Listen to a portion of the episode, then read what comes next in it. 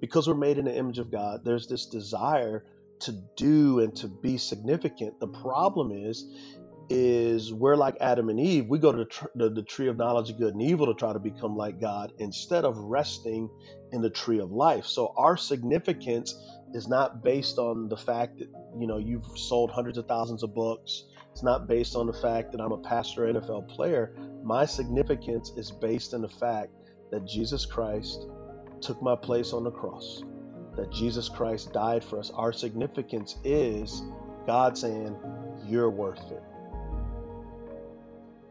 That was Derwin Gray, and this is the Things Above podcast.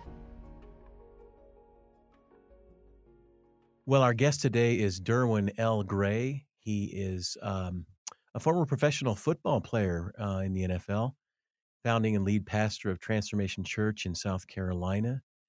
And he graduated from Brigham Young, uh, so graduated from BYU, and was the 92nd pick in the 1993 NFL draft and played for five years with the Colts from 93 to 97 and one year with the Panthers in 1998. And he is married to his wife, Vicky They've been married since 92 and you guys met in at BYU and have two children, daughter Presley, son Jeremiah. So Derwin, welcome to the Things Above podcast.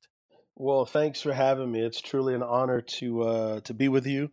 Uh, I'm a I'm a I'm a huge fan of your work and just appreciate what you're doing for the body of Christ. So I'm uh, I'm as happy as a baby in a candy store. That's wonderful. Mm. Well, the feeling is mutual. I have followed you and your work and uh, and your book Limitless Life, which we're going to talk about, which I resonate with so much in terms of what you're teaching, and uh, I love the honesty of your your stories and uh, your vulnerability and, and and so many things, which we will be able to talk about. But I thought, you know, for our listeners who maybe don't know you, um, clearly, I think something that would that people would find intriguing because that that little thing called the National Football League is pretty darn popular. Uh, let's talk about the fact that you played in the NFL for five years, uh, mostly with the Colts, not with Peyton Manning. I do want to say that because you, I believe you left the Colts in '97, and Peyton. I left in '98, and that was the year that Peyton got. That drafted. was the year he was drafted, right? So you mm-hmm. missed him, but you did play with Jim Harbaugh, right? I did. I did. Jim, Marshall uh. Jim Jim Harbaugh, Captain Comeback, was our quarterback. Uh, I played with two Hall of Famers, uh, Marshall Faulk and Marvin Harrison. Yes, yeah. So that you got to play with some fantastic players. But I mean, talk a little bit about that. I mean, life in the NFL for someone maybe listening who maybe watches the game. I mean, what what is that world like? I mean, no, that was a bit ago, but not a ton's changed. I mean, what was it like being a getting to the show, as they say? well, you, you know, it, it's uh, it's one of these things that uh, for me as a professional football player, um, you really didn't have a lot of time to think of it in those terms of what's it like to be there. Um, there's such a sense of urgency to to be a professional, and what I mean by being a professional is um, doing the things that it takes to not only make the team, but then make help the team win. And so you're so consumed with a sense of urgency of of preparation which is not not only practice but game film and taking care of your body and getting treatment and all those facets that go into it. And and so while I was playing it was more of you know this is my job I am a professional football player therefore this is what you do so you don't have a lot of time to really sit back and go wow, this is awesome. So now that I've been out of the game for 20 years, oh my gosh, it is so awesome. It is so cool. Um, I look back to when I was a little boy, the first team I tried out for at nine years old, um, I didn't make the team. I got cut. And I've really never heard of Pee Wee League people getting cut, but I was that kid who got cut you know, you write about I, that um, in the um, book, right? My gosh, I only yeah. started one full se- season in high school. So now that I look back, I really see the providential hand of God in my life uh, because it doesn't really make a lot of sense that I was that guy um, to make it. So now I look at it with incredible fondness. I look at it uh, just think in terms of man, there's 7 billion people on the planet, and only 120 something people played the position I played. So that literally made me one of the best at what I did at such a minute level that it's incredible. I remind my kids of it all the time. I, you know, I'm not sure how impressed they are, but I'm sure impressed with it. but you know, um, so I I didn't grow up the church. I didn't grow up with a Christian understanding. I had no clue what the good news was, and God uh, just wrote a beautiful tapestry in my life to use football to ultimately draw him to to myself. So so football for me was more than a game. Ultimately, it determined who I was. It gave me affirmation. It gave me a false sense of love. It gave me a sense of significance. But the problem with the NFL is it stands for not for long. And so the weight of knowing that one day it would end, the Yeah. weight of injuries beginning to take away my capacity to play at the level I wanted to play, and then the the moral aspect of knowing I needed things for forgiveness, knowing I didn't treat nor love my wife the way she deserved to be loved. God used the football and the combination of all those things to ultimately draw him to himself because I had a teammate. Uh, his nickname was the Naked Preacher, but his real name was Steve Grant. And Steve Grant was a committed follower of Christ. Um, he walked the walk, so it made me listen to the talk that he talked. And ultimately, after five years uh, in the NFL, and ultimately five years of him sharing the gospel with me, on August 2nd, 1997, in a small dorm room in Anderson, Indiana, in training camp, I called my wife on the phone and I said, I want to be committed to you and I want to be committed to Jesus. And uh, that's when I was born again. You know, uh, you know, John Wesley talks about a, a warming of his heart. Mm. And uh, I, I really can't put into words other than there was this overwhelming sense that that I was loved and uh, I cried for like three days straight. And I'm still crying. It's just overwhelming um, how good and gracious Mm. God is. That's okay. I, I can't quite let it go, Derwin. Naked pre- preacher? Preacher, yeah, I mean, was he a That player? was he, he. He was. His name was Steve Grant. He was a 6'2", 245 pound linebacker, and so Steve grew up in gangs in Miami. He escaped Miami and took a football scholarship to West Virginia. He was an unbeliever. and he had heard about this thing called FCA, and he had found out that the head coach for the West Virginia would go to the FCA. So he wanted to impress the coach, and he would go to to the FCA even though he didn't know what FCA was, and he would go week after week to impress the coach. And one week the coach wasn't there, and he would, and Steve Grant was sitting in the front row, and the Lord grabbed a hold of his heart, and he prayed to receive Christ, and his life was utterly transformed. And uh, he left the University of West Virginia, and he only had two requests of God: "Don't let me get drafted by the Colts, or don't let me get drafted by Green Bay." And he got drafted by the Colts, and when he did, he said, "My goal is to win as many people on this team to Christ as possible." And so I was I was one of those guys, and and from Steve Grant's ministry, there's several of us that are pastors now. wow. Yeah, Wow. yeah. That's amazing. So uh, yeah, so the naked preacher, he would take a shower, dry off, wrap a towel around his waist, and uh, you know, develop conversations with teammates about Christ. And and he was so artful and skillful about it as he he really thought as a missionary, what is it that connects with these guys where they were? And uh, I was attracted that he wasn't pushy, but most importantly, I was attracted to the fact that um, he was salt and light. Like like like he Mm. gave flavor and he preserved the locker room. And in the darkness, here's this beacon of light, and you were just attracted to it. Mm. So he was the real deal. He was the real deal. he, yeah. And there's something to that, isn't there, Derwin? I mean, when you see somebody, we talk a lot about, um, I had, had Jan Johnson on this podcast, and we were talking about how that life is more caught than taught. I mean, you, you, you catch it from somebody other than it's not just what they teach. It certainly is that, but it's just you, you see that life in them or that light as you're talking about Yeah, that salt and you just go, there's something going on here. I, yeah, you yeah. know, and and I I think that's something that you and I both resonate with is that in the first century Jewish context, a rabbi would have his apprentices or his students, his disciples, and they would watch what he does. They would listen to what he teach, taught, and then they would go out and reproduce what he did. And for us as believers, he still wants us to sit at his feet. Mm-hmm. He still wants us to uh, uh, um, receive what he teaches, but then he empowers us to reproduce what he did. And so, as a football player, I, I often tell our congregation let your students, let your kids play sports, even though if they're not good. If they're not good in sports, let them do band. It's important to be a part of something that you study, you practice, and then you have to actually do it and it matters. And so with football, you study all week, you practice all week. Why? So under the lights on Friday night, you actually have to implement what you have learned. And I think as Christians, we've almost taken the faith in a Western modern sense of I'm going to regurgitate, I'm going to memorize these facts, but I'm not really going to live by faith.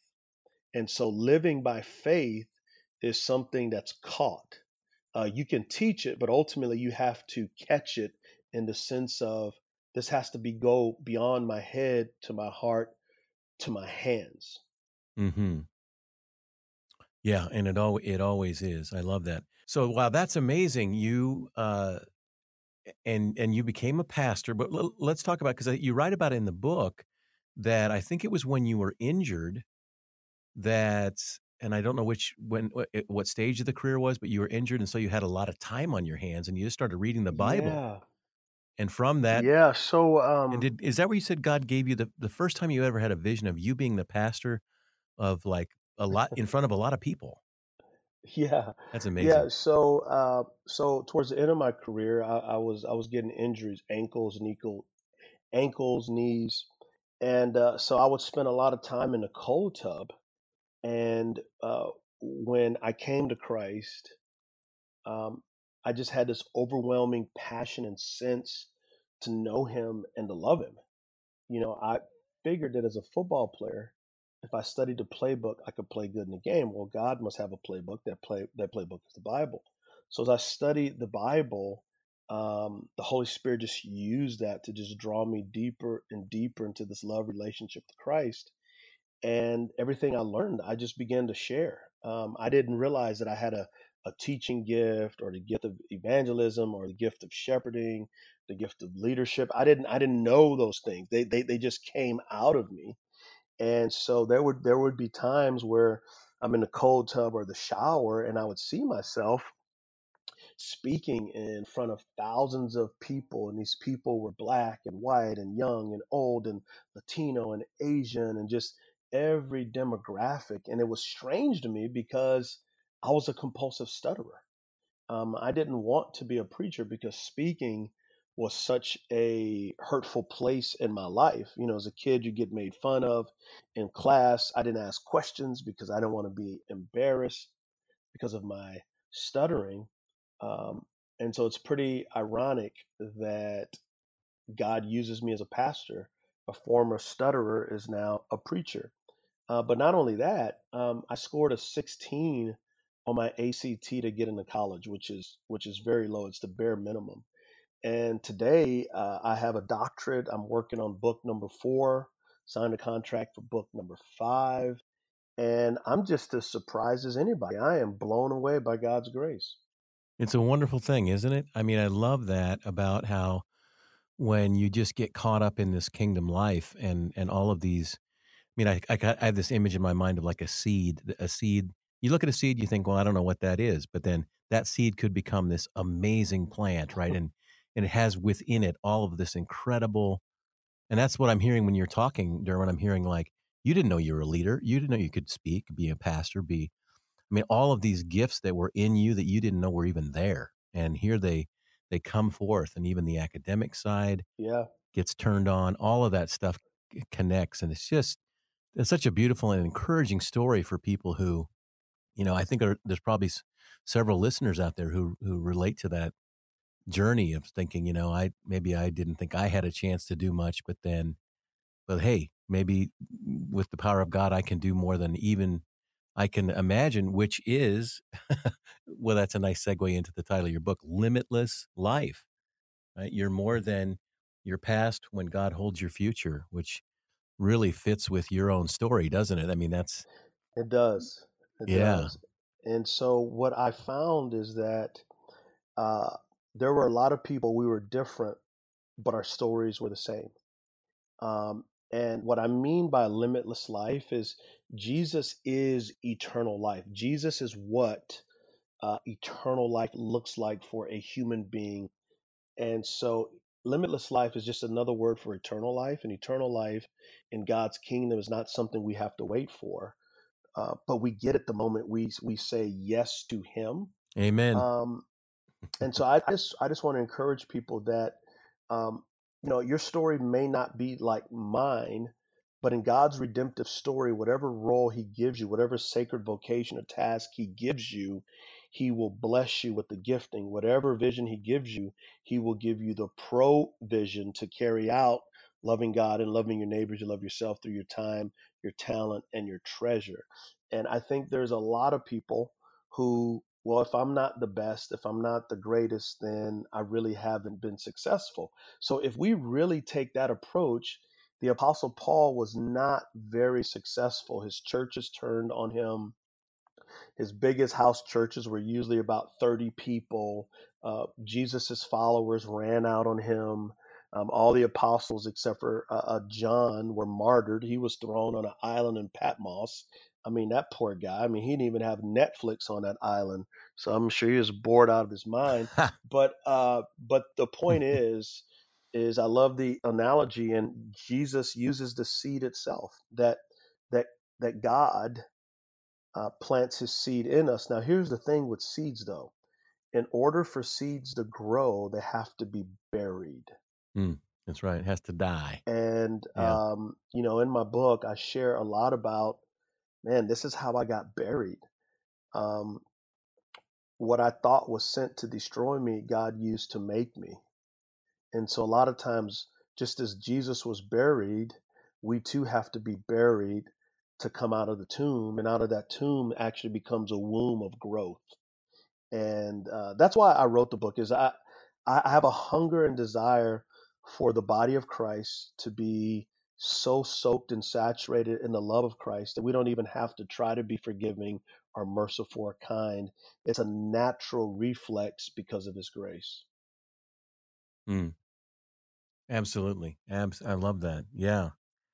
And, you know, and you talk about that so beautifully in the book. And I, I as I mentioned, I really love the book and I love, I love the title. I love uh, the concepts and the ideas within it. But one of the things I want to talk with about you, and I, I really love, and you start out pretty early in the book talking about labels and how uh, labels have this incredible power. And um, talk a bit about that, about some early labels you got put on you, and and how God used your own journey and story to kind of ret- retell what that label, I mean, take away that label and replace it with something else. yeah. You, you know, um, I think it's important for everybody to understand that when we're born, uh, we're born the offspring of Adam.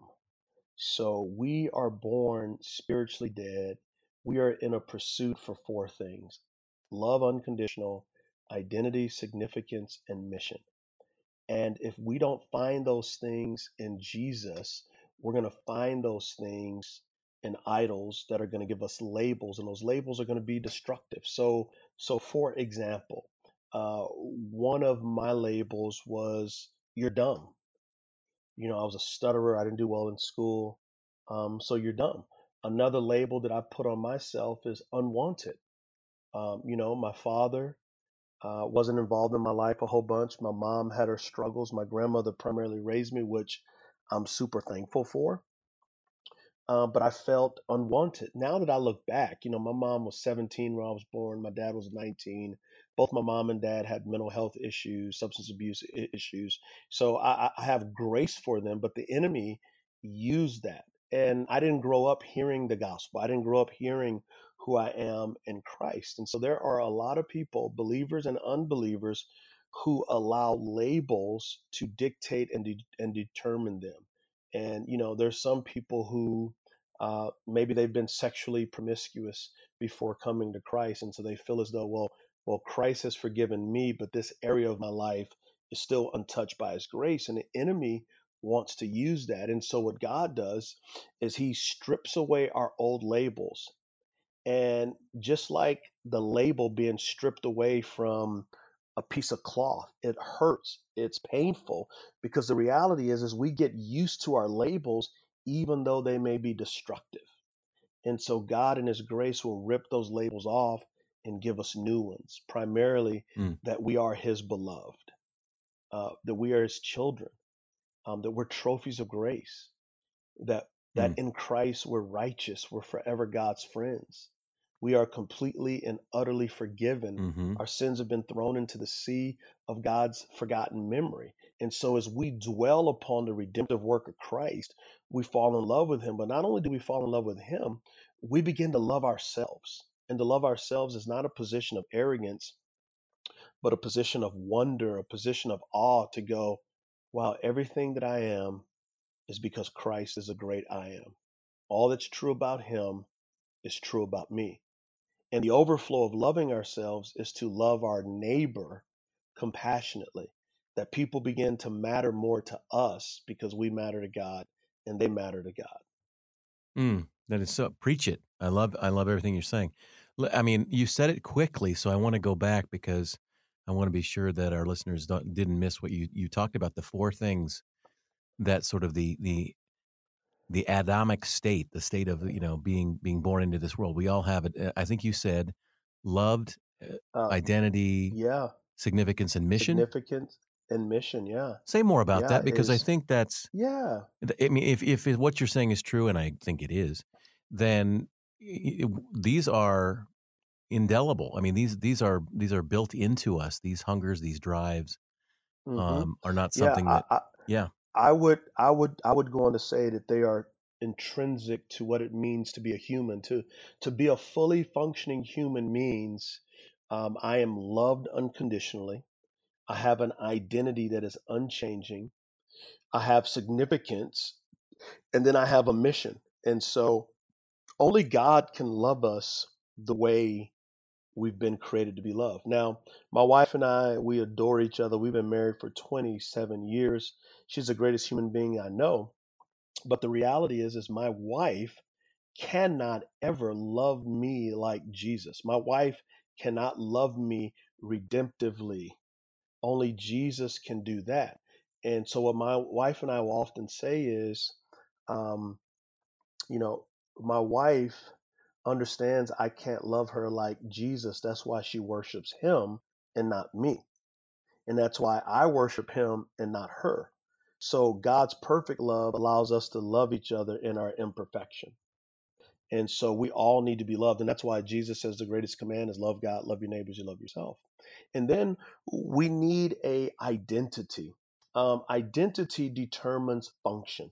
So often throughout the scriptures, we see that before God tells someone to do something, he affirms them with a identity. Case in point, Abram, I'm going to change your name to Abraham, which means father of many. Um, Jacob, I'm going to change your name to Israel. Hey, uh, uh, you know, Simon, I'm going to change your name to Peter, the rock.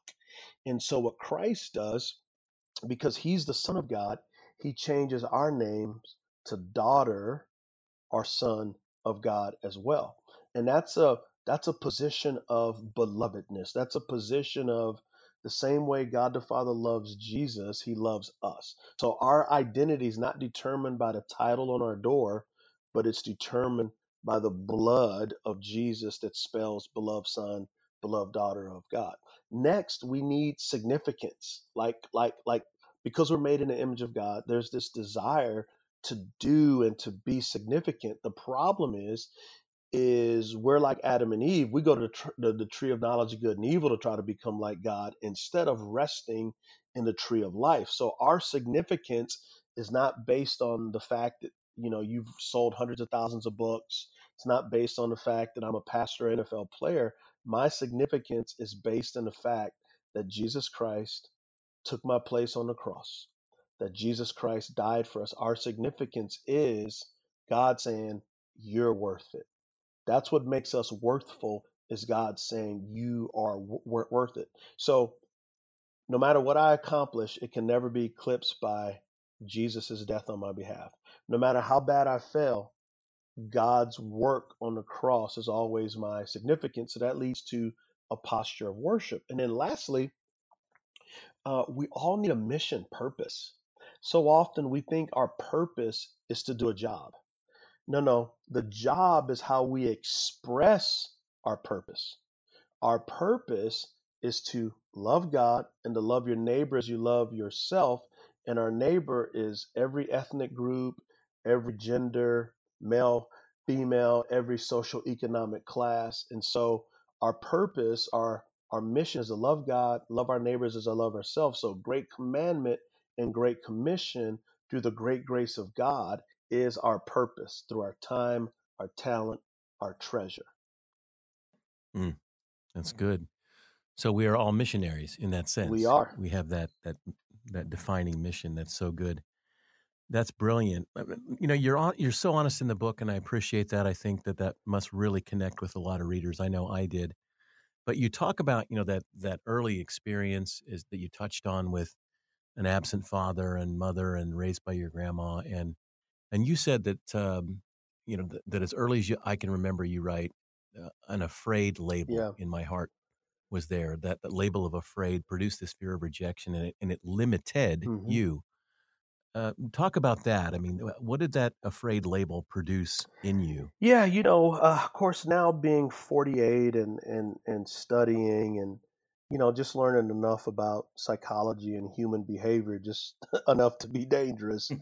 is you begin to see how your past has shaped you. And so I just remember as a little boy, like, you know, like, why doesn't my dad come to my games? Like, what's wrong with me? You know, why is my grand- grandmother raising me? Like, like what's wrong with me? And so at about 13 years old, I decided, well, screw that. I don't, I don't care what's wrong with me. Um, I'm going to be successful and I'm just going to shut all that other stuff out. And, um, but the reality is, is I tried to bury my past, but my past buried me. On the outside, it looked successful. I mean, I'm the American dream. Uh, but on the inside, there were there were things I was afraid to do. Like number one, I was afraid to risk love. Even though I was married, I still kept my wife at a distance. Um, I still didn't show her all of me because my life history was if you get close to me, you eventually could hurt me. Um, secondly, uh, you know, in college. Like I risked, I did not risk choosing a harder major because I was afraid I wasn't smart enough. Um, I was, I was, I was afraid of many things. I was afraid that who am I going to be if I lose my job? Because so much of my life was I've achieved so much that if I don't keep achieving, I'm just going to be that poor kid from the hood that people would laugh at and um, you know it's one of these it's one of these things where where you get to the point and you get sick and tired of being sick and tired of being afraid and eventually you you you bring that to the lord and you say god i'm i'm afraid. Will you help me? And it's not an instantaneous transformation mm. uh, but god slowly but surely walks alongside us and he says son it's okay to be afraid I got you. Trust me. I'm strong enough. I'll see you through it. And one of the and one of the things that I'm learning too, um, and I know you're a big advocate of this the theology as well, is God doesn't often deliver us immediately. He uses the trials, he uses the burden, he uses the hurt, he uses mm. the pain to conform us to the image of Christ, which is his goal. So nothing's wasted. Absolutely. Yeah. And yeah, and it sounds like I mean all, all of the experiences you had. I mean, I, I see that as God taking those experiences and, in a sense, transforming that. But again, not overnight because you know you had that born again experience. I had a similar one. Um, I didn't grow up in the church either, but I, you know, August of 1980, um, I gave my life to Christ, and boy, did my life just hmm change. But still, some of those old narratives, they still hang around, especially the childhood ones that I think those ones that get in early. you know, and like you said, we we as we get older, we know enough to be dangerous. But looking back on my own life, I remember, you know, seeing certain events and and uh, like when I was four years old, my mother had tubercular meningitis and she Mm, was in the hospital for six months. And now my little four year old brain didn't know what to do with that. I mean, I little kids couldn't go to the hospital back then; they were afraid it was unsanitary. So I couldn't see my mom except from a, the window, second floor window of a hospital for six months. And you know, I had no idea, but I picked up some narratives also of hmm being afraid, of being, you know, um, of being alone, uh, and, uh, and and a bunch of those things you pick up along the way. That even as I became um, a person in whom Christ dwells and delights, as I like to say, Yeah. and and I and that was very real. I still had to go, yeah, but those old narratives still hang out. You know, they still they're still there. But as, I love how you put it, Derwin. Little by little, you start to address those, and and uh, and Christ comes into those experiences. And I love how you put it. He holds your hand and says, in my case, that to my little four year old version of me, hey, it's okay. You know, I'm with you. I hmm got you. And uh, Yeah. it's a- it's a beautiful Yeah. thing, isn't it? It is. It, it is. And I think there are more people that deal with fear, whether if it's a chemical imbalance that produces anxiety disorder, or if it's um, you've experienced trauma. Um, you know, there's uh, uh, one out of four, I think it's one out of five young men are sexually abused, one out of three young la- la- la- ladies. And so you have a lot of hurt, a lot of pain, and uh, Jesus is a healer. Um, Jesus is present. Jesus knows what our suffering is. Um, Jesus wants to walk alongside of us. He he wants to be with us in the midst of it. He is Emmanuel. He is a I'm with you kind of a God. Absolutely. I I I, I want to ask this, and I hope it's not too personal, but uh, you mentioned earlier that you you know had a stuttering problem. You don't seem to now. So, I mean, what uh, yeah, you know what happened? it's um it's really interesting. Uh, people will ask me all the time, like, well, how did it how did that happen? Like, what did you do? What class did you go to? And I'll say, well, what happened was when I realized how much God loved me, the sacrifice He made for me, and the fact that I am now interwoven into his life and that I am as righteous as Christ is, I began to love myself and I gained a new confidence in myself. And as that took place, I didn't stutter as much. And then they'll look at me and kind of turn their head sideways and they'll say, Well, what did you do? And then I'll explain the same thing. And so when I talk about loving hmm yourself or loving yourself correctly because of who you are in Christ, my new identity uh, changed me. It, it it changed my confidence. I I think a lot of my stuttering was rooted in childhood trauma, and one of the things about growing up in a poor, violent community is that you have forms of PTSD. So violence and poverty and brokenness has psychological effects on you as well. And so I think for me, uh, what happened was Right. as I began to love myself because of who God said I was, I got this new confidence and it literally transformed how I communicate. Well, Derwin, that's a, a beautiful story, and I totally believe it absolutely, and and that's the God I know uh, who transforms us. But what would you say to someone who maybe has really struggled? I mean, they've they've done a lot to try to deal with their stammering or stuttering, and they haven't had any real success. I I mean, I could see someone maybe saying, "Gee, if I just had the faith that Derwin has, or I just love myself like he said, that it would go away." What I mean, what would you say about that? Yeah, what I would what I would say is first thing is nothing. Um, I would hug the person and I would say, "Gosh, I really know how you feel, and you know this is this is this is what God has done in me." Um, But to be a stutterer does not negate the activity and presence and power of God in one's life. Um, I don't understand why Jesus told Lazarus, you know, get up, wake up. wake up from the dead, and why didn't He do that for everyone? Right. Um, there are other areas in my life where I've prayed and fasted and no change. So in God's sovereign dispensing of healing, uh, He's chosen uh, to do this in me. But what I would say to my brothers and sisters who who who who stutter is that even in that, God is conforming to the image of Christ. That you're not damaged, and that He's gonna bear fruit through your life. Mm, I like that. That's great. It reminds me of Paul's thorn in the flesh too. I mean, Paul, when you said you prayed and other areas, Paul prayed. Man, he he did not understand, and we don't know what that thorn was. I'm grateful that we don't know what it was, because then, if we did, we'd say, "Well, I don't have that." But in the fact that we don't know, everybody can kind of go, "Hmm, I have that too." I, everybody has a thorn, right? That thing. So but that's beautifully said. God still can use that. It doesn't mean that we're broken. that's right. Um, one of the things that you you I, I loved something you said in the book about, uh, and I'm just going to read your own writing if that's okay. But you wrote, uh, God has a stunning vision for your life, but he but if he showed it to you all at once, it would be too much to handle. In his grace, he gives small glimpses, gives us small glimpses at a time, and his unimaginable vision for your life can only under, underfold as unfold as you have the courage, like David, to move into the unknown.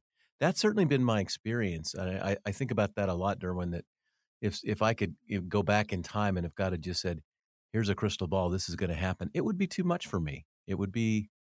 wh- Why did you write about that, and what in your own experience uh, helped you understand that? Yeah, you know, um, well, I think the first thing is driven by the text. Is you have uh, David, a little shepherd boy, and at 13, you know, he's anointed as king, but yet he spends so many years shoveling uh, sheep poo and messing with bears and lions, and he's the he's the run of the litter. Um, but yet God had a big plan for him, right? And so it doesn't mean that we're all going to be king of Israel. It doesn't mean that cer- certainly, but I think the bigness of the vision is God forming the heart of Christ in you. Like, I think we underestimate what it means to walk in love and joy and peace and patience and kindness and goodness and gentleness, faithfulness and self control, and operate uh, with spiritual gifts for the glory of God, our joy for the sake of the world. And so Mm, that's what I mean by, yeah. um, like, I'm blown away that I've been married for 27 years. The first marriage I went to was my own at 21 you know, I'm blown away that a, that that that a kid who scored a 16 on his ACT is writing books. That's a doctorate. Mm-hmm. Um, I'm blown away by a lot of those things, and so so that's that's what I mean. I I think if God would have would have said, okay, Derwin, you just got saved, and you're going to plant a church, and it's going to be really really hard. People are going to tell you no one wants to attend a multi ethnic church. Uh, um, you're not going to have enough money to plant the church. You're going to have to pray and fast. I, I mean, I couldn't have handled it. And I think that that's the case for all of us is that God just wants us to be faithful.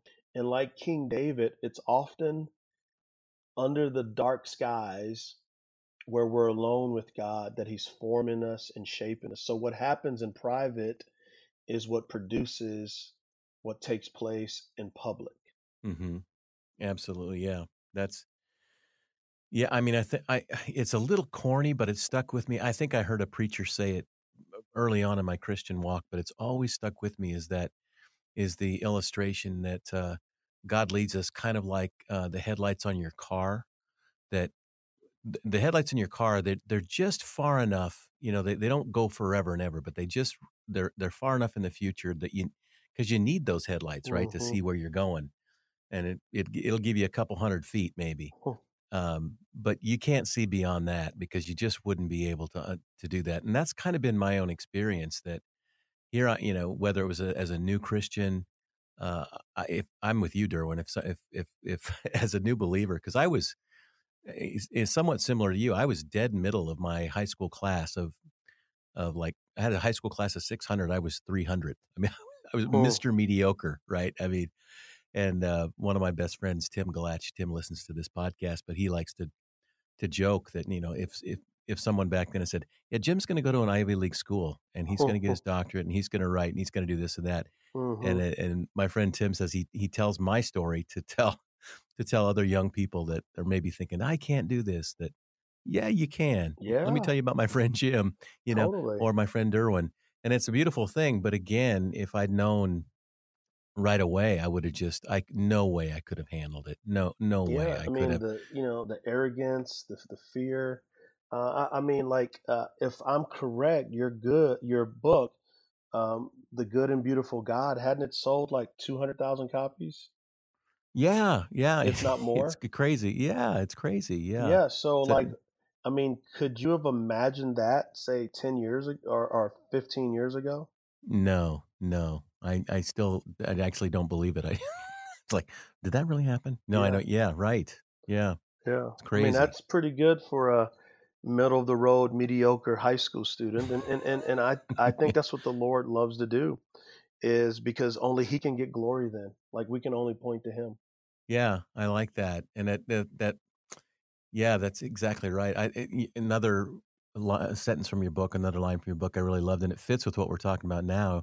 You write, God only stitches new labels in the hearts of those who are humble humble enough to admit they need new ones. Yeah.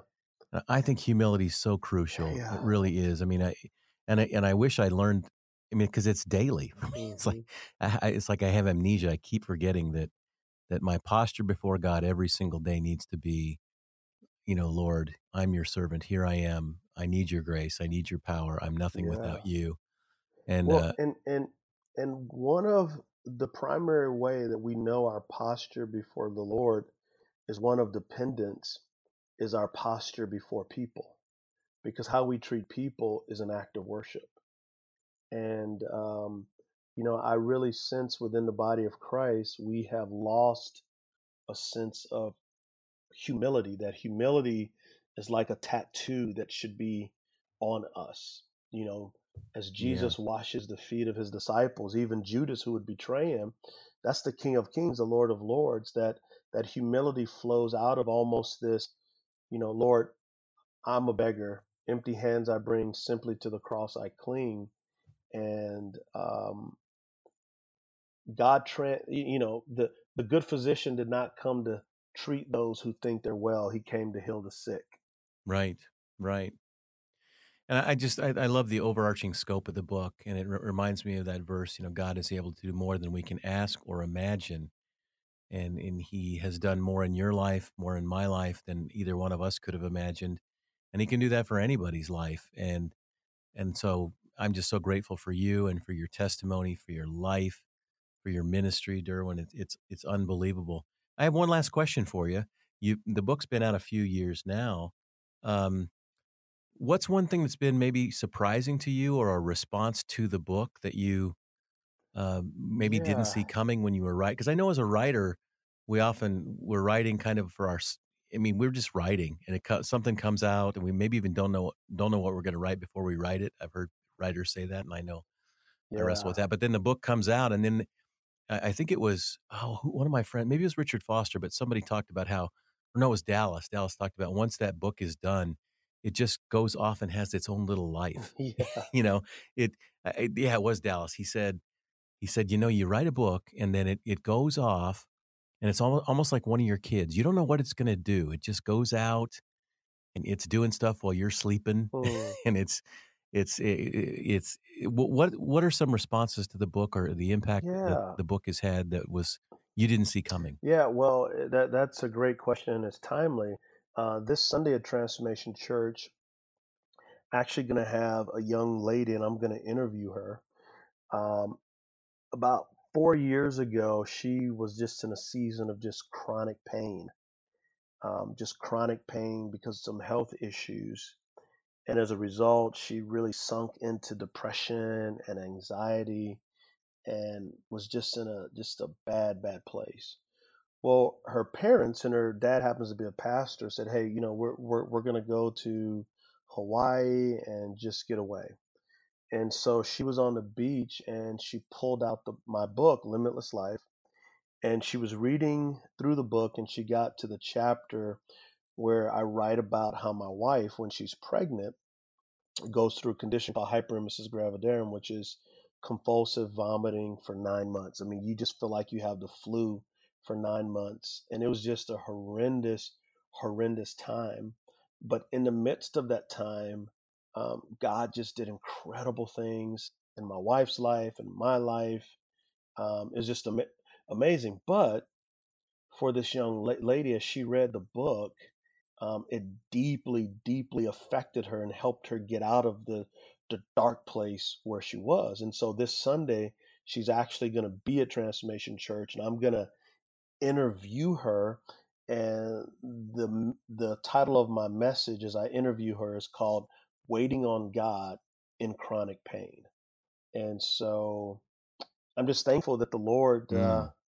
I wrote the book and it went off on its own and it touched her life and so helped her get out of anxiety and, and depression and to get the help that she needs. It's it, it's it's still hard, but her perspective has changed. And she said, you know, I had a troubled faith then, and a troubled faith is better than no faith, but Mm. God has restored my faith.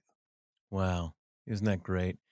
And I love that. I love how God can use a book, how um, you know, it, it's ink on paper, right? In one sense it's it's nothing but just letters all thrown together on on paper, but it but the Holy Spirit takes that and and uses it to touch some I mean it, it as a writer, and I know you know this, I mean the, the Spirit inspires us as we write, it inspires us in the process of doing it, and then somehow that same Holy Spirit uses that the book itself as the readers encountering it and then they're connected and it's just such a testimony to god's grace and power because i know i don't have it in me i mean i you and i both have been talking about our very humble kind Hmm. of beginning so it's clearly it's clearly the act of god not not our own talent and skill Hmm. Amen. um but yeah amen but i'm so grateful for you and and and as i said i've been following you and and reading your stuff and and i'm just so grateful for you and i can't wait till the day we get to meet face to face that's got to happen i'm going to make it happen Indeed, I'm uh, I'm looking I'm looking forward to it as well, and uh, I I appreciate your ministry, and uh, just thank you so much for having me on the show, and hopefully uh, I can come back on when my next book is released in June of 2020. oh let's let's just get that on the calendar. It's going to happen. Absolutely. Well this has been wonderful. Thank you derwin and uh, god bless you and your ministry and look forward to the to the next book and when we can be face to face. Thank you brother Thank you, my friend. Take care. Bye bye. Well, I hope you enjoyed this conversation with Derwin Gray. I know I did. And I hope you join me next week for episode 63. Until then, you can find me on Twitter and Facebook at James Bryan Smith. And you can learn more about this podcast at apprenticeinstitute.org. If you enjoyed this episode, please share it with a friend and you can subscribe, which means you're going to get them automatically each week. My hope, as always, is that if one day you're asked, What's on your mind? your answer will be things above.